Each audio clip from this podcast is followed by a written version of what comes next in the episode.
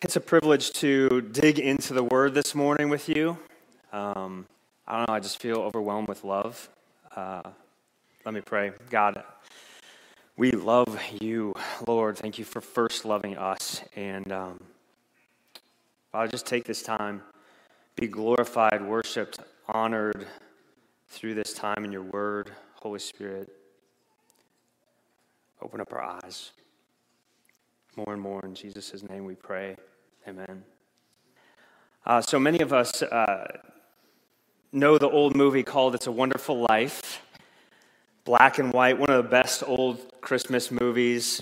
Uh, it begins with a guy named George Bailey. It's Christmas time, husband, father of four, uh, but he's in huge financial crisis.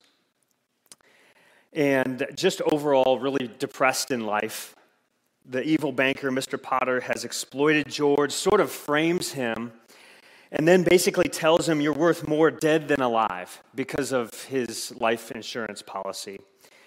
And so George goes to um, a bridge and is about to end his life when this angel appears.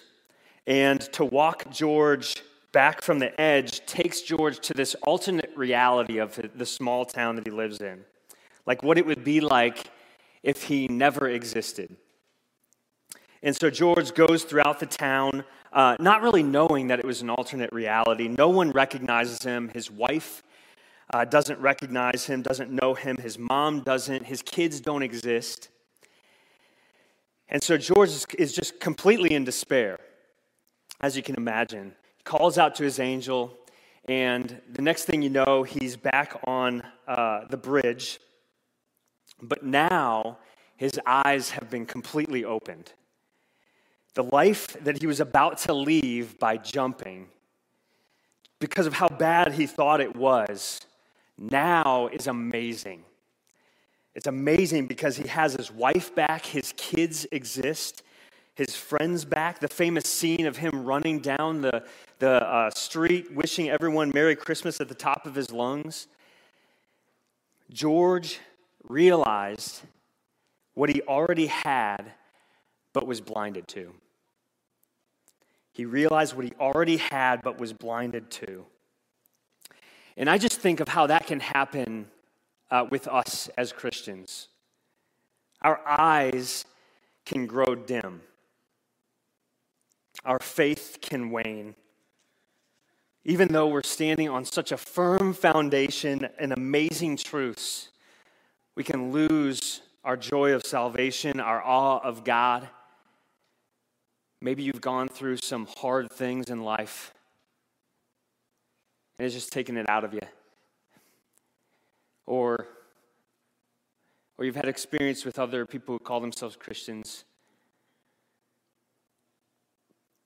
And it's really just been a gut punch We can lose the passion that we had when our relationship with God first began. And so, how can we regain or obtain a joy of salvation? Passion, the ability to see clearly all that we have, so clearly that everything else in life grows dim in the light of God's glory. The passage that we're in this morning, I believe, shows the way um, continuing our series in Ephesians, Ephesians 1 15 to 23. Uh, going backwards a bit because I had to switch with Doug because we were sick a couple weeks ago. I would also say, man, give Doug a round of applause for how flexible he is and being, being able to do a sermon in like three days or, um, man. Ephesians 1 15 to 23, verse 15. For this reason, ever since I heard about your faith in the Lord Jesus and your love for all God's people, I have not stopped giving thanks for you, remembering you in my prayers. I keep asking that the God of our Lord Jesus Christ, the glorious Father, may give you the spirit of wisdom and revelation so that you may know him better. And I pray that the eyes of your heart may be enlightened in order that you may know the hope to which he has called you the riches of his glorious inheritance in his holy people, and his incomparably great power for us who believe. That power is like the same as the is the same as the mighty strength he exerted when he raised Christ from the dead and seated him at his right hand in the heavenly realms, far above all rule and authority, power and dominion, and every name that is invoked, not only in the present age, but also in the one to come. And God placed all things under his feet and appointed him to be the head over everything for the church, which is his body, the fullness of him who fills everything in every way. I was singing too much, so now I got to drink water a lot. Um, so, sort of big picture here, Paul gets done in the first half of uh, chapter one weeks ago. I think Don Stuber uh, preached on the first half of chapter one, describing, reminding them of all that is true of them since they've believed on Jesus, adopted into the family of God. redemption with the and he said these giving thanks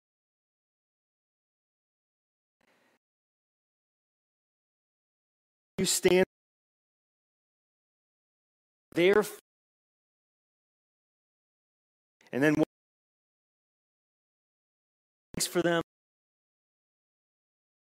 and a spirit thanks for them.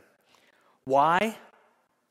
It says he's heard about their, their faith and their love for all God's people. Those are two things I think that it would be cool to be talked about, right? Do, like, can we say that is true of us? As a church, people hear about our faith and our love for all God's people. And can you say that it's true of you personally? Uh, like, do people hear about people? People were talking about the love the Ephesians had for all God's people, their faith. It was evident, and Paul thanks God for that. And then it's interesting because Paul, Paul basically then shares with them what he's praying for them. And, and, and something uh, came to my mind with this. I did a survey a few years back uh, of the New Testament, and I marked all the prayers prayed in Scripture, like all the prayers that are written out. It was something like over 30 prayers where the, the authors uh, didn't just said, I'm praying for you, but, but wrote out the prayer.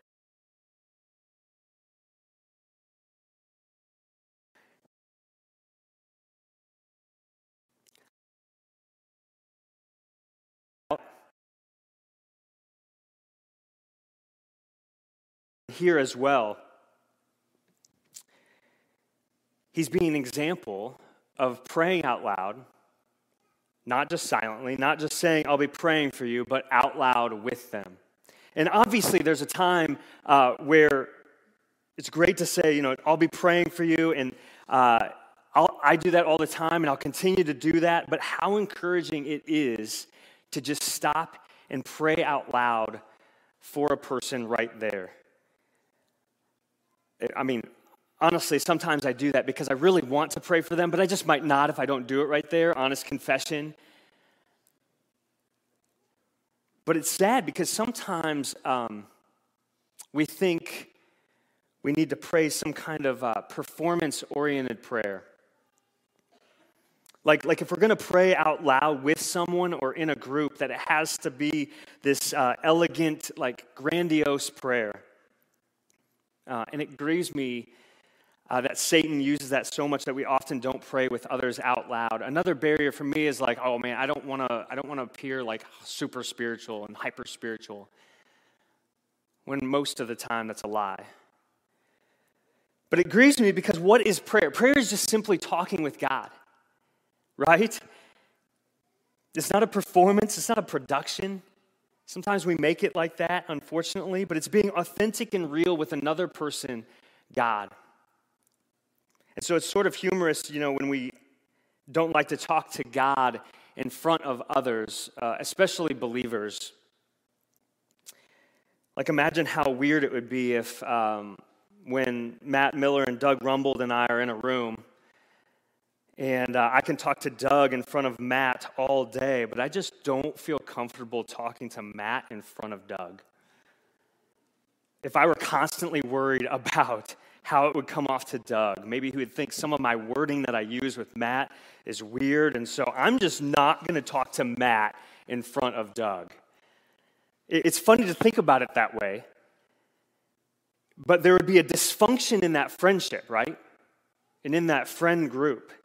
And that's sort of what's going on when we don't feel comfortable talking with God in front of others, especially believers. And I say this to be like freeing, like a freeing thing. The pressure's off. So, anyway, that's just one thing I thought about as Paul goes into this prayer for the Ephesians. And once again, all these gl- glorious positional truths, first half of Ephesians and then for this reason, Paul says he prays that they'd be given a spirit of wisdom and revelation. And why? So that they would know him better, so that they would know God better. But you know, like, by the sounds of the first half of Ephesians, it, like they don't need to know God better. It, it doesn't seem that they know, need to know God better. That once you see all that's true of them, with God, but Paul's prayer is that they would know God better. And so the question is are you convinced that you need to know God better? Are we convinced that we need to know God better? Better. Do we have a desire to know God better? And then Paul includes three ways of what it means to know God better in this passage. We have a little list, uh, and I have those highlighted. Um, he prays that their eyes would be enlightened so that they would know three things. Yeah. The hope to which God's called them, the riches of his glorious inheritance in his holy people, and his incomparably great power for those that believe. And so, number one, the hope to which God has called them, obviously, eternal life, amazing. Uh, the second one perplexed me at first uh, because it seems that it doesn't make sense. Uh, so, three questions uh, What is an inheritance? What is the inheritance? And who gets it here? So, one, an inheritance is something legally received from a person at his or her death. Two, the inheritance in this verse is his holy people. And then who gets the inheritance? God. If you notice there, his referring to God's glorious inheritance, where? In his holy people. And so Jesus died, and God the Father received us because Jesus died in our place. And more than that, what are we referred to? Those of us who are in Christ, we are God's glorious inheritance. We are a glorious inheritance. And I'm like, what? Me? A glorious inheritance to God? Who owns all things and created all things? Like it reminds me of the verse in Hebrews where it says that for the joy set before him, Jesus endured the cross. Like we are God's joy. It's not just that God is our joy, we are his joy. We are described as the riches that God the Father receives because of Jesus' death. And I wonder do you believe that about yourself? I struggle to believe that. I find it way more easy to just focus on my sin and my shortcomings and my annoyances and not that God delights in me. And from what I've seen, most Christians struggle with seeing that they are indeed worth riches to God. The ESV uh, Study Bible says it this way The inheritance here is not the Christian's inheritance, but his or God's. This indicates how precious his people are to God. They are, so to speak, what he looks forward to enjoying forever. God looks forward to enjoying us forever. Like I always think of heaven in, uh, as like us enjoying God forever. But this is a two way street. He will be enjoying us forever. There is a mutual delight for all eternity. And so, side note, it's no wonder that Scripture likens our relationship to God, uh, with God, to, to marriage, where there is mutual pleasure and mutual delight in each other in intimacy.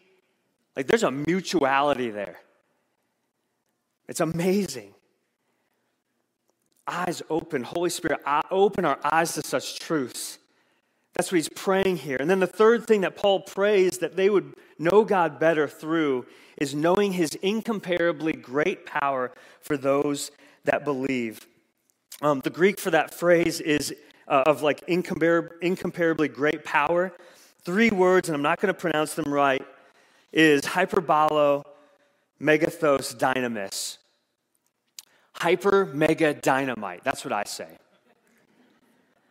Can you tell he's trying to get the point across here? It's the power that rose Jesus from the dead. It's ours.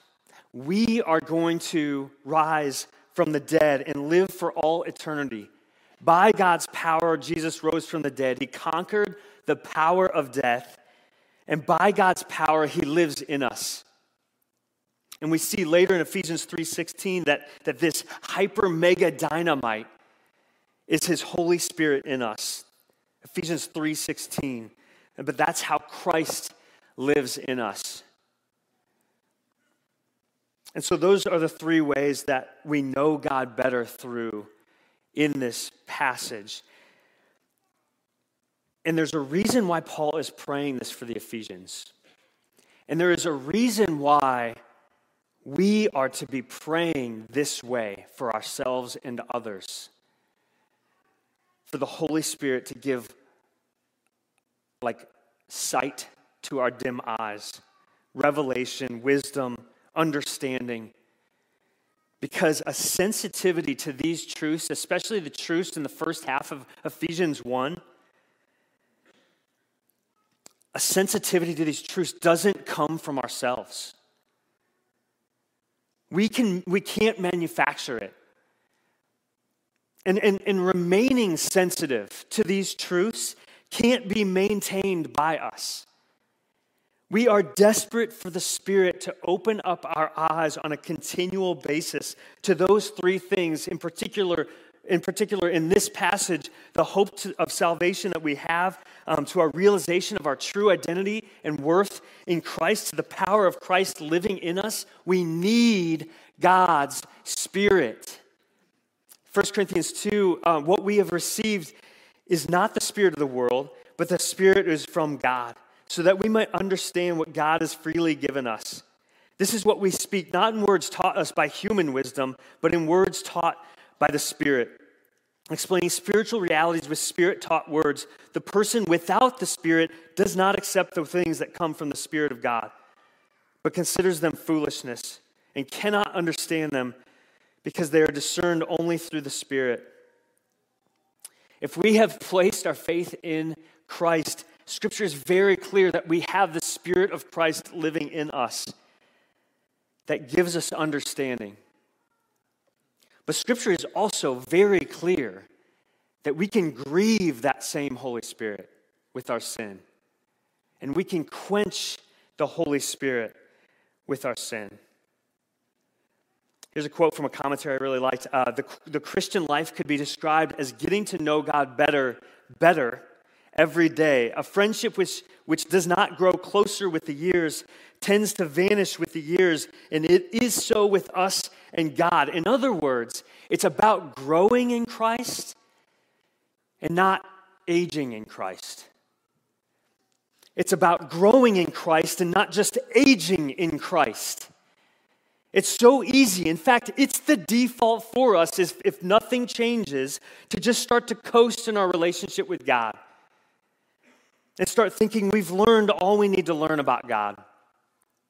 And start thinking, you know, we've experienced all that we're going to experience about who God is. And, you know, my big faith steps, you know, they're in the past. Hearing from God and Him speaking so clearly to me, oh, that's in the past. So thankful that's happened. Now I'm just going to coast. No. It clearly says in verse 15, or 17, we need to know God better. Sometimes I work with Christian freshmen on college campuses, and they think they know, they think they've experienced everything they have to experience about God. And so, how much more so are older people going to start believing that? There is so much more that we have to learn about God, even in this life, and not just emo- uh, not sorry, not just intellectual truths, not just intellectual truths about God in, in Scripture. I'm talking like there's a difference between knowing intellectually the hope that we have in salvation and eternal life, for example, and knowing that we have eternal life, being blown away by that, being in awe because of that. Like, what? Eternity with God, perfect health, renewed bodies, pure relationships, not struggling with sin or strife or suffering any longer. And there's a difference between, yeah, I have a joy of salvation, and I have a joy of salvation. It transcends life circumstances. You know, in passion, it looks different in different people, right? Not everyone gets all excited and loud like I do. Passion comes out differently because of different personalities. Please hear that. So don't just compare yourself to others. Please be set free. But what we all have is a need to see more clearly the things of God and to experience more fully some of these truths that we've always known our whole lives, maybe. The simplest truths, like knowing the hope to which He's called us. No need to find speculation and additional doctrine to arouse interest in us again. The primary thing, hear me now, the primary thing we continually need is to see clearly the plain truths of Scripture in a deeper way.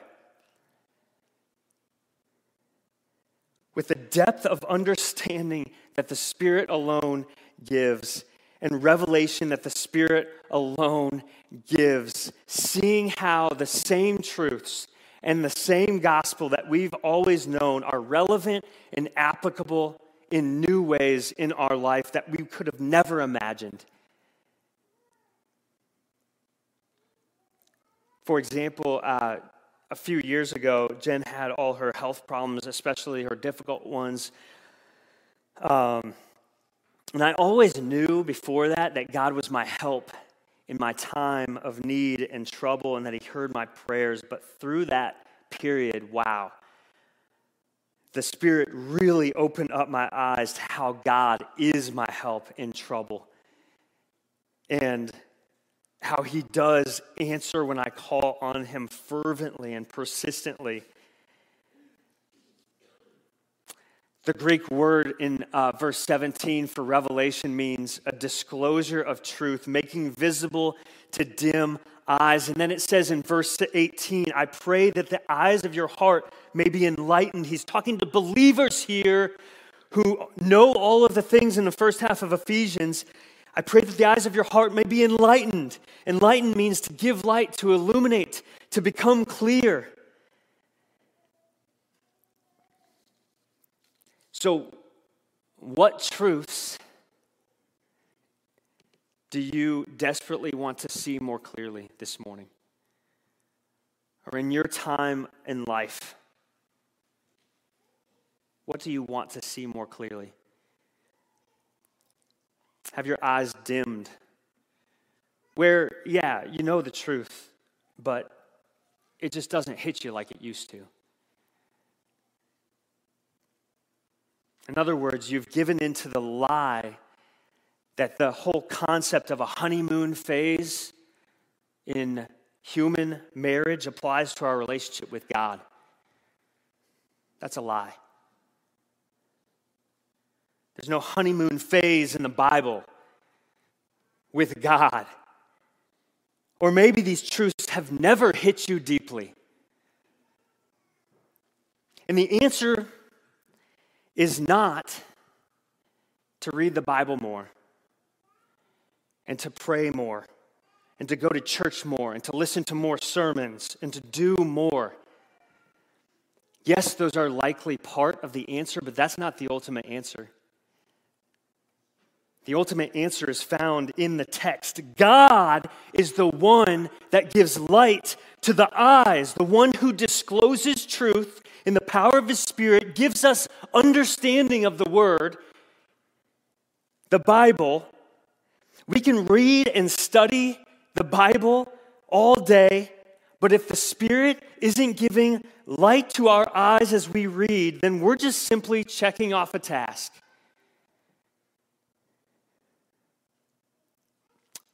And by the way, you know, the one the number one, I've already mentioned a little bit, but the number one way that the Spirit doesn't give light to our eyes is unconfessed sin. We can grieve and quench the Holy Spirit.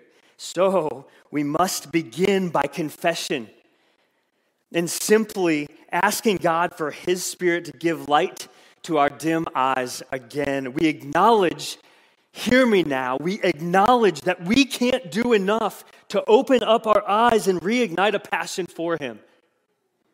We acknowledge to God that we don't have a passion anymore. Or we're just kind of seeing church and, the, and God and the Bible as a little boring, to be honest. This morning is a time of confession, it's a time of acknowledgement. No more am I going to settle for this. Status quo, leave. Leave. Full speed ahead until the day I die. Join me in that, right? Amen? And so, if we're called to do anything, which we are, it's first and foremost to surrender. It's not open up that Bible and spend two hours in the morning just trying, trying, trying. It's surrender. It's saying, God, no matter how much I read the word, I'm just dry. It's surrender, admit, and confess. It's just so crazy how we can bring man's pride into religion just like that. This morning's a time of confession. It's an opportunity, at least. It's an opportunity for confession and acknowledgement. Yet another that God has given you. He is so gracious, but the opportunities end. You will die someday. We will die someday the opportunities will end. And a lot of people, according to Scripture and according to what Jesus says, are going to be surprised on Judgment Day. There's a lot of surprising going on in Judgment Day, according to Jesus. And so we go all out in this life to make our calling and election sure. Not out of a works based, oh, I have to earn it, but just like, God, I want to be with you for all eternity. Like, that's my one desire. So join, join me and join others in just renewed confession this morning. Have you grown mediocre in your love for God? Maybe bored with God? Ask to be filled with the Spirit like he does in this prayer. I studied Proverbs 2 recently, and it kind of describes this resolve we must have to seek God God for deeper understanding and for wisdom and awe. He's the one that gives it. Proverbs 2, and I highlighted just a few of the action verbs. If you call out for insight and cry aloud for understanding, and if you look for it as for silver and search for it as for hidden treasure, then you will understand the fear or awe of the Lord and find the knowledge of God. For the Lord gives wisdom. From his mouth come knowledge and understanding. There is an example in abandon here when it says, call out and cry aloud. You don't care that other people see you seeking the Lord with fervency. When you're calling out and when you're crying aloud, we seek God to change us and help us to see because we can't do this with any resources that we have within us. And once again, not only asking for ourselves, but what Paul is modeling here. He's asking this sort of thing for other believers too. You know, we too often think, oh, they're Christian, they're good, right? Look at the first half of Ephesians 1. They're good. I need to pray for my lost friends instead.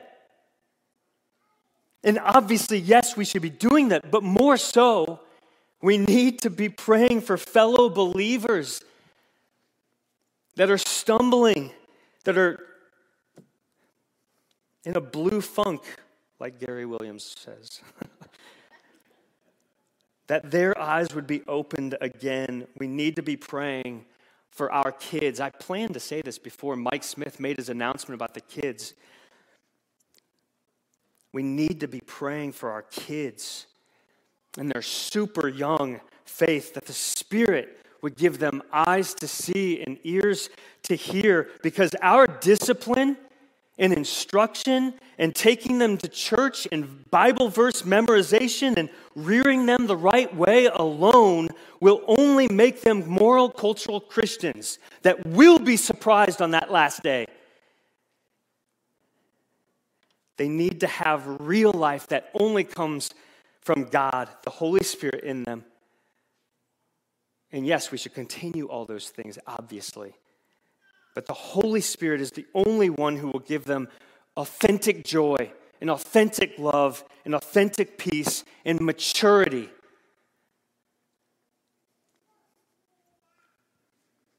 By their fruit, you will recognize them. Kids that have grown up in the church, you can kind of tell when they've just kind of accepted the culture of the church and the language and when they have a spirit filled joy, love, and peace as they interact with people closest to them, as they interact with people in our society? Are you one of those kids that has grown up in the church?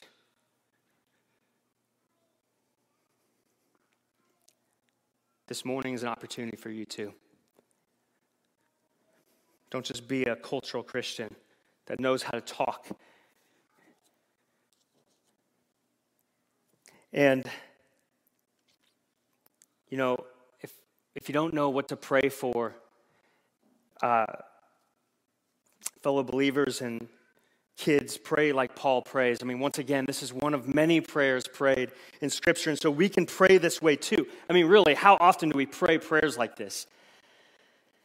And so, just a concluding statement because God alone enlightens our eyes to the truth, we pray to Him to be filled with the Spirit, both for ourselves and others, and our stagnant faith will come alive again. And our joylessness will turn to joy, mediocrity to thriving. And so, let's pray and continue to pray with desperation. Let me pray, and then we'll be done. Oh, Father God, praise you. You are to be worshiped and glorified. You have been worshiped and glorified, God.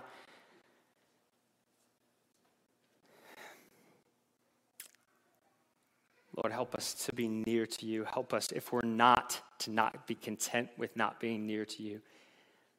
And show us what it means for us individually, what it means to be near to you. Lord, there are some things we know that you've like written out very clearly of what it looks like to be near to you, but there's other things that are different for every person. So just God, we need your help. What does it look like for us? Not for my not for the person over there, what it looks like for them to go all out to you or for you, Lord, but like what does it look like for me to go all out seeking you? And Lord, we do pray for your spirit. Give light to our eyes, Lord. Help us to see the power that we have Help us to see the hope to which you've called us. It's like without words. And help us to see our sheer worth in your sight, Lord. We forget that, and it's so hard to see that as we go through the grind of daily life. And so, Lord, show us, open up our eyes, enlighten our eyes to how you see us, how we would live as like um, like beloved children of you, yours, God, help us. And uh, go with us. God, I also, we, we know and believe in the power of talking with you in prayer. And so we pray for those people that are sick right now. Thanks for the prayer chain, God. Spur and prompting people to put things on that prayer chain so that they can see your power as their prayers are answered. Lord, We lift up those that are desperate for prayer right now, especially in our congregation. Hear us in Christ's name, we pray. Amen.